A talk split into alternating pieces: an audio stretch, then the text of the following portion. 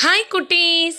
நான் உங்கள் ஐசம்மா இன்னைக்கு உங்களுக்காக விக்ரமாதித்தன் கதைகளோடு வந்திருக்கேன். கதை கேட்கலாமா? அஞ்சாவது படிக்கு காவலான மந்திர மனோன்மணி பதுமை போஜராஜனுக்கு விக்ரமாதித்தரோட சாமர்த்தியங்களை பற்றின கதைகளை சொல்லிட்டு வருது.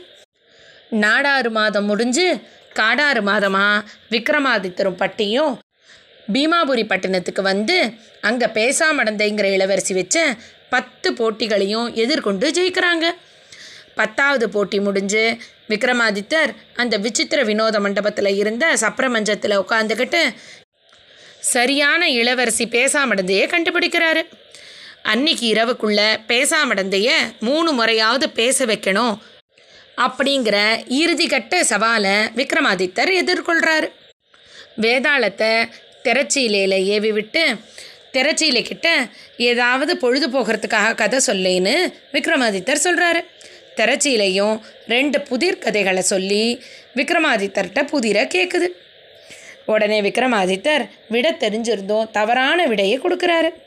விக்ரமாதித்தர் தவறான விட சொன்னதை பொறுத்துக்க முடியாத பேசாமடந்த இல்லை இல்லை இந்த விட தப்புன்னு சொல்லி சரியான விடையை சொல்லிடுறாங்க. அதனால பேசாமடந்த ரெண்டு முறை பேசிடுறதா ஆயிடுது. எப்படியாவது கடைசி முறை தான் பேசவே கூடாதுன்னு வாயை இருக்க முடி உட்காந்துக்கிறாங்க அப்போ விக்ரமாதித்தர் மறுபடியும் தெரசீலை கிட்ட சரி பொழுது சுவாரஸ்யமாக போகிறதுக்கு வேற ஒரு கதை சொல்லு அப்படின்னு சொல்கிறாரு உடனே வேதாளமும் பக்கா திருடனும் அவனோட பிள்ளைகளான கால் திருடன் அறத்திருடன் முக்கா திருடன் முழு திருடன் அவங்கள பற்றின கதைகளை சொல்லிட்டு வருது.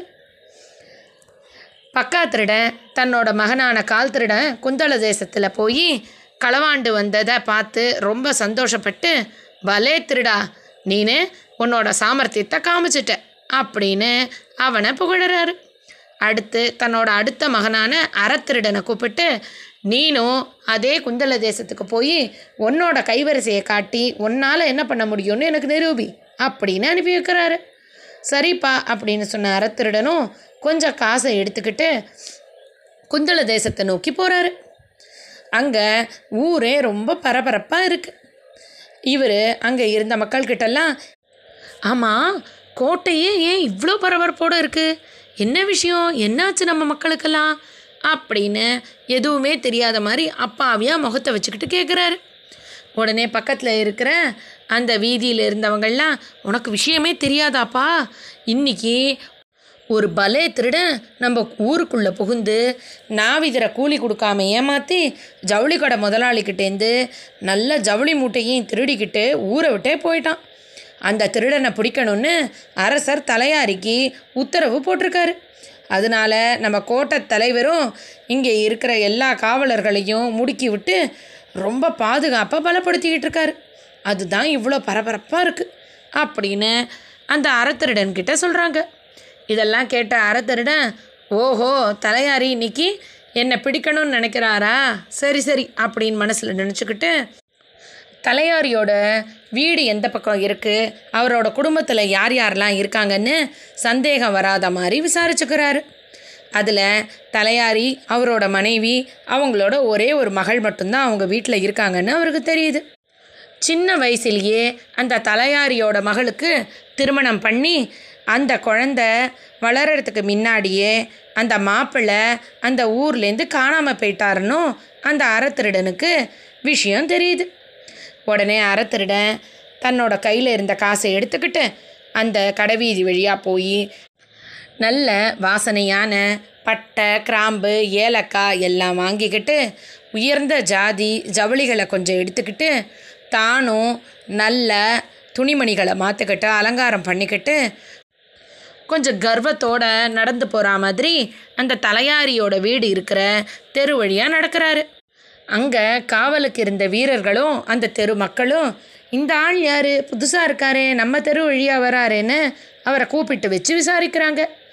உடனே அறத்திருடனும் அந்த வீரர்கள்கிட்ட நான் என்னோட மாமனார் வீட்டுக்கு வந்திருக்கேன். எங்களோட மாமனார் தான் இந்த கோட்டையோட காவல் தலைவர். அவரோட மகளை தான் நான் திருமணம் பண்ணியிருக்கேன். சின்ன வயசுலேயே நான் இந்த ஊரை விட்டு கிளம்பி போய் பல வியாபாரங்களெல்லாம் செஞ்சுட்டு இப்போ என்னோட மனைவியையும் மாமனார் மாமியாரையும் பார்க்கறதுக்காக நான் இங்கே குந்தள தேசத்துக்கு வந்திருக்கேன்னு சொல்கிறாரு இதை கேட்ட காவலர்கள் உடனே அந்த அறத்திருடனை அழைச்சிக்கிட்டு போய் கோட்டைத்தலைவரோட வீட்டில் கொண்டு போய் விட்டுடுறாங்க. அப்போவே நேரம் நல்லா இருட்டி போயிடுது. அந்த கோட்டைத்தலைவர் தன்னோட வீட்டில் சாப்பிட்றதுக்கு தயாராக இருக்கார். உடனே சாப்பிட்டுட்டு இரவு முழுக்க ரோந்து பணி செஞ்சு இன்றைக்கி அந்த திருடன் வந்தால் பிடிக்கணும்னு அவர் பரபரப்பாக இருக்கார். அப்போது தன்னோட வீட்டுக்கு யாரோ ஒருத்தர் புதுசாக வந்ததை பார்த்து யாருப்பா நீ? உனக்கு என்ன வேணும்? அப்படின்னு அந்த அறத்திருடன்ட்ட கேட்குறாரு அந்த அறத்திருடனும் மாமா என்ன ஞாபகம் இல்லையா? நான் தான் சின்ன வயசுலேயே வீட்டை விட்டு போனேன் உங்களோட மாப்பிள்ளை. உங்களை இப்போ பார்க்கறதுக்காக தான் பல தேசத்தை தாண்டி வந்திருக்கேன் அப்படின்னு சொல்லி தான் கொண்டு வந்த அந்த பரிசு பொருட்களையும் ஜவுளிகளையும் வாசன திரவியங்களையும் அவர்கிட்டையும் அவர் மனைவிக்கிட்டேயும் கொடுக்குறாரு.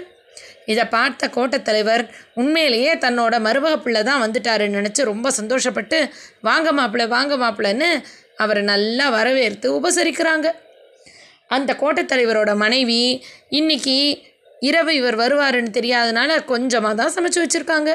புதுசாக ஒரு விருந்தாளி வரவும் கோட்டைத் தலைவரும் அவங்க மனைவியுமா தாங்க சாப்பிட்ற சாப்பாட்டை கூட கம்மி பண்ணிக்கிட்டு அவருக்கு நல்லா வயிறார விருந்து கொடுக்குறாங்க.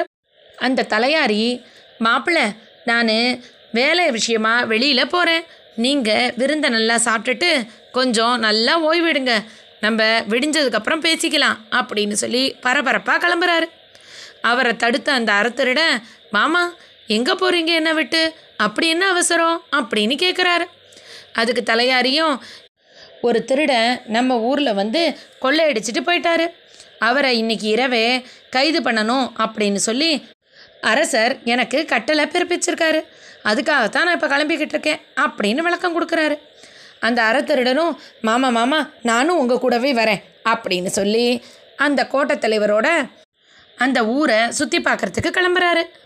கோட்டத்தலைவரும் ரொம்ப நாள் கழித்து வந்த தன்னோட மாப்பிள்ளைங்கிறனால தன்னோட அழைச்சிக்கிட்டு போய் அந்த ஊரை நல்லா சுற்றி காமிச்சு கோட்டையோட ஒவ்வொரு இடத்தையும் காமிச்சு சொல்லிக்கிட்டே வராரு.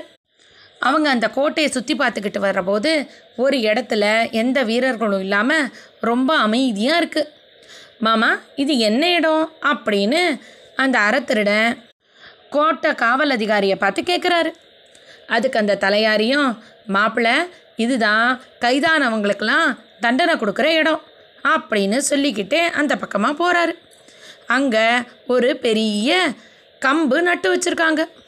அதை காமிச்ச அந்த அறத்திருட கோட்டைத் தலைவர்கிட்ட இது என்னது? அப்படின்னு கேட்குறாரு உடனே கோட்டைத்தலைவரும் இது பேர் தான் தொழுமரம். யாராவது தப்பு பண்ணி மாட்டிக்கிட்டாங்கன்னா அவங்கள இந்த தொழுமரத்தில் கட்டி இதில் இருக்குது பார்த்தீங்களா கையும் காலையும் பூட்டுற விலங்கு. அங்கெல்லாம் வச்சு பூட்டி ஆப்பு வச்சு நல்லா அடிச்சிருவோம். அதை பார்க்குற மக்கள்லாம் இனிமேல் அந்த மாதிரி தவற பண்ணக்கூடாதுன்னு புரிஞ்சுப்பாங்க. அப்படின்னு விளக்கம் கொடுக்குறாரு. இதை கேட்ட அந்த அறத்திரிடம் உடனே மாமா மாமா எனக்கு இந்த தொழுமரத்தில் நிற்கணும்னு ஆசையாக இருக்குது என்ன இதில் ஒரு நிமிஷம் பூட்டி காட்டுங்களேன் அப்படின்னு கேட்குறாரு கோட்டை தலைவரும் எவ்வளவோ மறுத்து பார்க்குறாரு. இல்லை இல்லை அப்படிலாம் பண்ணக்கூடாதுப்பா. வேணாம் வேணாம். நம்ம இன்னொரு நாள் போகலாம் வா வா அப்படின்னு. ஆனால் அந்த அறத்திருடன் ரொம்ப அடம் பிடிக்கிறாரு. தன்னோட மாப்பிள்ளை ரொம்ப நாள் கழித்து வந்திருக்கிறதுனால அவர் சொல்கிற ஆசையை நிறைவேற்றலான்னு நினைக்கிறாரு அந்த காவல் அதிகாரி. அதே நேரம் மாப்பிள்ளைய போய் அந்த தொழுமரத்தில் கட்டினா அவரை அவமானப்படுத்துகிற மாதிரி நினச்சிட்டா என்ன பண்ணுறது அப்படின்னு யோசிக்கிறாரு. உடனே அவர் அறத்திருடங்கிட்ட மாப்பிள்ளை நீங்கள் இந்த தொழுமரத்தில் ஏற வேண்டாம். நான் இதில் ஏறிக்கிறேன். நீங்கள் என் கை காலெலாம் பூட்டுங்க. அப்புறமா நீங்கள் என்னை கழட்டி விட்டுடுங்க. நம்ம மறுபடியும் கோட்டை காவலுக்கு போகலான்னு சொல்லிட்டு தானே அந்த தொழுமரத்தில் ஏறுறாரு. அந்த அறத்திருடனும் நல்லா கையையும் காலையும் விலங்கு எடுத்து பூட்டிட்டு ஆப்பையும் நல்லா ஆழமாக அடித்து வச்சிடுறாரு. இப்போது அந்த கோட்டல் காவல் அதிகாரி சரி மாப்பிள்ள ரொம்ப நேரமாச்சு வாங்க போகலாம் என்ன இந்த விலங்குலேருந்து அவுத்து விடுங்க அப்படின்னு சொல்கிறாரு சரி மாமா அப்படின்னு பக்கத்தில் வந்த அந்த அறத்திருட இருட்டில் சாவி தொலைச்சிட்டா மாதிரி நடித்து ஆஹா சாவி தொலைஞ்சு போயிடுச்சே இப்போ என்ன மாமா பண்ணுறதுன்னு சொல்கிறாரு இதை கேட்ட பதறி போன காவல் அதிகாரி தன்னோட மாப்பிள்ளையை திட்டவும் முடியாமல் அவர்கிட்ட என்ன மாப்பிள்ளை இப்படி பண்ணிட்டீங்களே? இப்போ நான் காவலுக்கு போகலன்னா அரசர் ரொம்ப கோவிச்சுப்பாரு அதனால் நீங்கள் உடனடியாக நம்மளோட வீட்டுக்கு போய் அங்கேருந்து ஒரு உளியும் கொட்டாப்புளியும் எடுத்துக்கிட்டு வாங்க. அதை வச்சு இந்த ஆப்பை உடச்சி என்ன வெளியில் எடுங்க. நான் இன்னைக்கு காவலுக்கு போயே ஆகணும்னு சொல்கிறாரு சரி மாமா அப்படின்னு வேகமாக அந்த இடத்துலேருந்து கிளம்பின அறத்திருடன் தலையாரியோட வீட்டுக்கு போய் பரபரப்போட உள்ளே நுழைஞ்சு அத்தை அத்தை என்ன ஆச்சு தெரியுமா? அப்படின்னு சொல்கிறாரு என்ன மாப்பிள்ளை என்ன? அப்படின்னு தலையாரியோட மனைவி கேட்ட உடனே அறத்திருடன் ரொம்ப பரபரப்பா அத்தை மாமா ஏதோ தப்பு பண்ணிட்டாராம். அரசரதுனால மாமா மேலே ரொம்ப கோபப்பட்டு அவர் தொழுமரத்தில் கட்டி வச்சுட்டாரு. அரசாங்க வீரர்கள்லாம் இப்போ நம்ம வீட்டுக்கு வந்துடுவாங்களாம் இங்கே இருக்கிற எல்லா நகைகளையும் பொருட்களையும் எடுத்துகிட்டு போயிடுவாங்களாம். அதனால மாமா என்ன சொன்னாருன்னா இங்கே இருக்கிற விலையுறந்த பொருட்களையும் நகைகளையும் ரொக்கத்தையும் என்கிட்ட ஒரு மூட்டையாக கட்டி வேற ஒரு இடத்துல மறைச்சி வச்சுடுன்னு சொல்லி அனுப்பினார். அரசாங்க வீரர்கள் வர்றதுக்குள்ளே நம்ம இந்த காரியத்தை முடிச்சாகணும். அப்படின்னு ரொம்ப பதட்டத்தோடு சொல்கிறாரு அவர் சொன்னதை நம்பின அந்த கோட்டை தலைவரோட மனைவியும் தங்கிட்ட இருந்த நகை பணம் காசு மீதி உயர்ந்த பொருட்கள் எல்லாத்தையும் ஒரு மூட்டையாக கட்டி தான் மகள் போட்டிருந்த உயர்ந்த நகைகள் எல்லாம் கூட கழட்டி அதுக்குள்ளே வச்சு அந்த மூட்டையை தன்னோட மாப்பிள்ளையாக நம்பி அந்த அறத்திருடன்ட்ட கொடுத்து விடுறாங்க. அறத்திருடன் அதை நல்லா வாங்கிக்கிட்டு அவரோட அத்தைக்கிட்ட அத்தை கதவை நல்லா உள்பக்கமாக தாப்பா போட்டுக்கோங்க. யார் வந்து கதவை தட்டினாலும் விடியிற வரைக்கும் திறக்காதீங்க. காலையில் பொழுது விடிஞ்ச உடனே திறந்துட்டீங்கன்னா அதுக்குள்ளே எப்படியாவது நான் மாமாவை காப்பாற்றிடுவேன் அதுக்கப்புறம் நம்மளுக்கு எந்த பிரச்சனையும் வராது. பத்திரமா இருந்துக்கோங்க. அப்படின்னு அவங்களுக்கு நல்லது சொல்கிற மாதிரி சொல்லிட்டு அந்த காசு நகை உயர்ந்த பொருட்கள் இருக்கிற மூட்டையும் எடுத்துக்கிட்டு அந்த குந்தள தேசத்துலேருந்து கோட்டை தலைவர் ஏற்கனவே கோட்டையை சுற்றி காட்டுற போது தெரிஞ்ச ரகசிய வழியாக தன்னோட வீட்டுக்கு போயிட்டாரு. அறத்திருடனோட சாமர்த்தியத்தை பார்த்த அவங்க அப்பா கார்த்திகன்கிற பக்காத்திருட பலே நீனு உன்னோட சாமர்த்தியத்தை நல்லா நிரூபிச்சிட்ட அப்படின்னு அவரை பாராட்டுறாரு. அடுத்து தன்னோட அடுத்த மகனான முக்காத்திருடனை குந்தள தேசத்துக்கு போய் நீயும் உன்னோட கைவரிசையை காட்டி உன்னை நிரூபி அப்படின்னு அனுப்பி வைக்கிறாரு. அப்புறம் என்ன நடந்ததுன்னு நாளைக்கு பார்க்கலாம். இன்னைக்கு கதை இதோட ஆச்சு.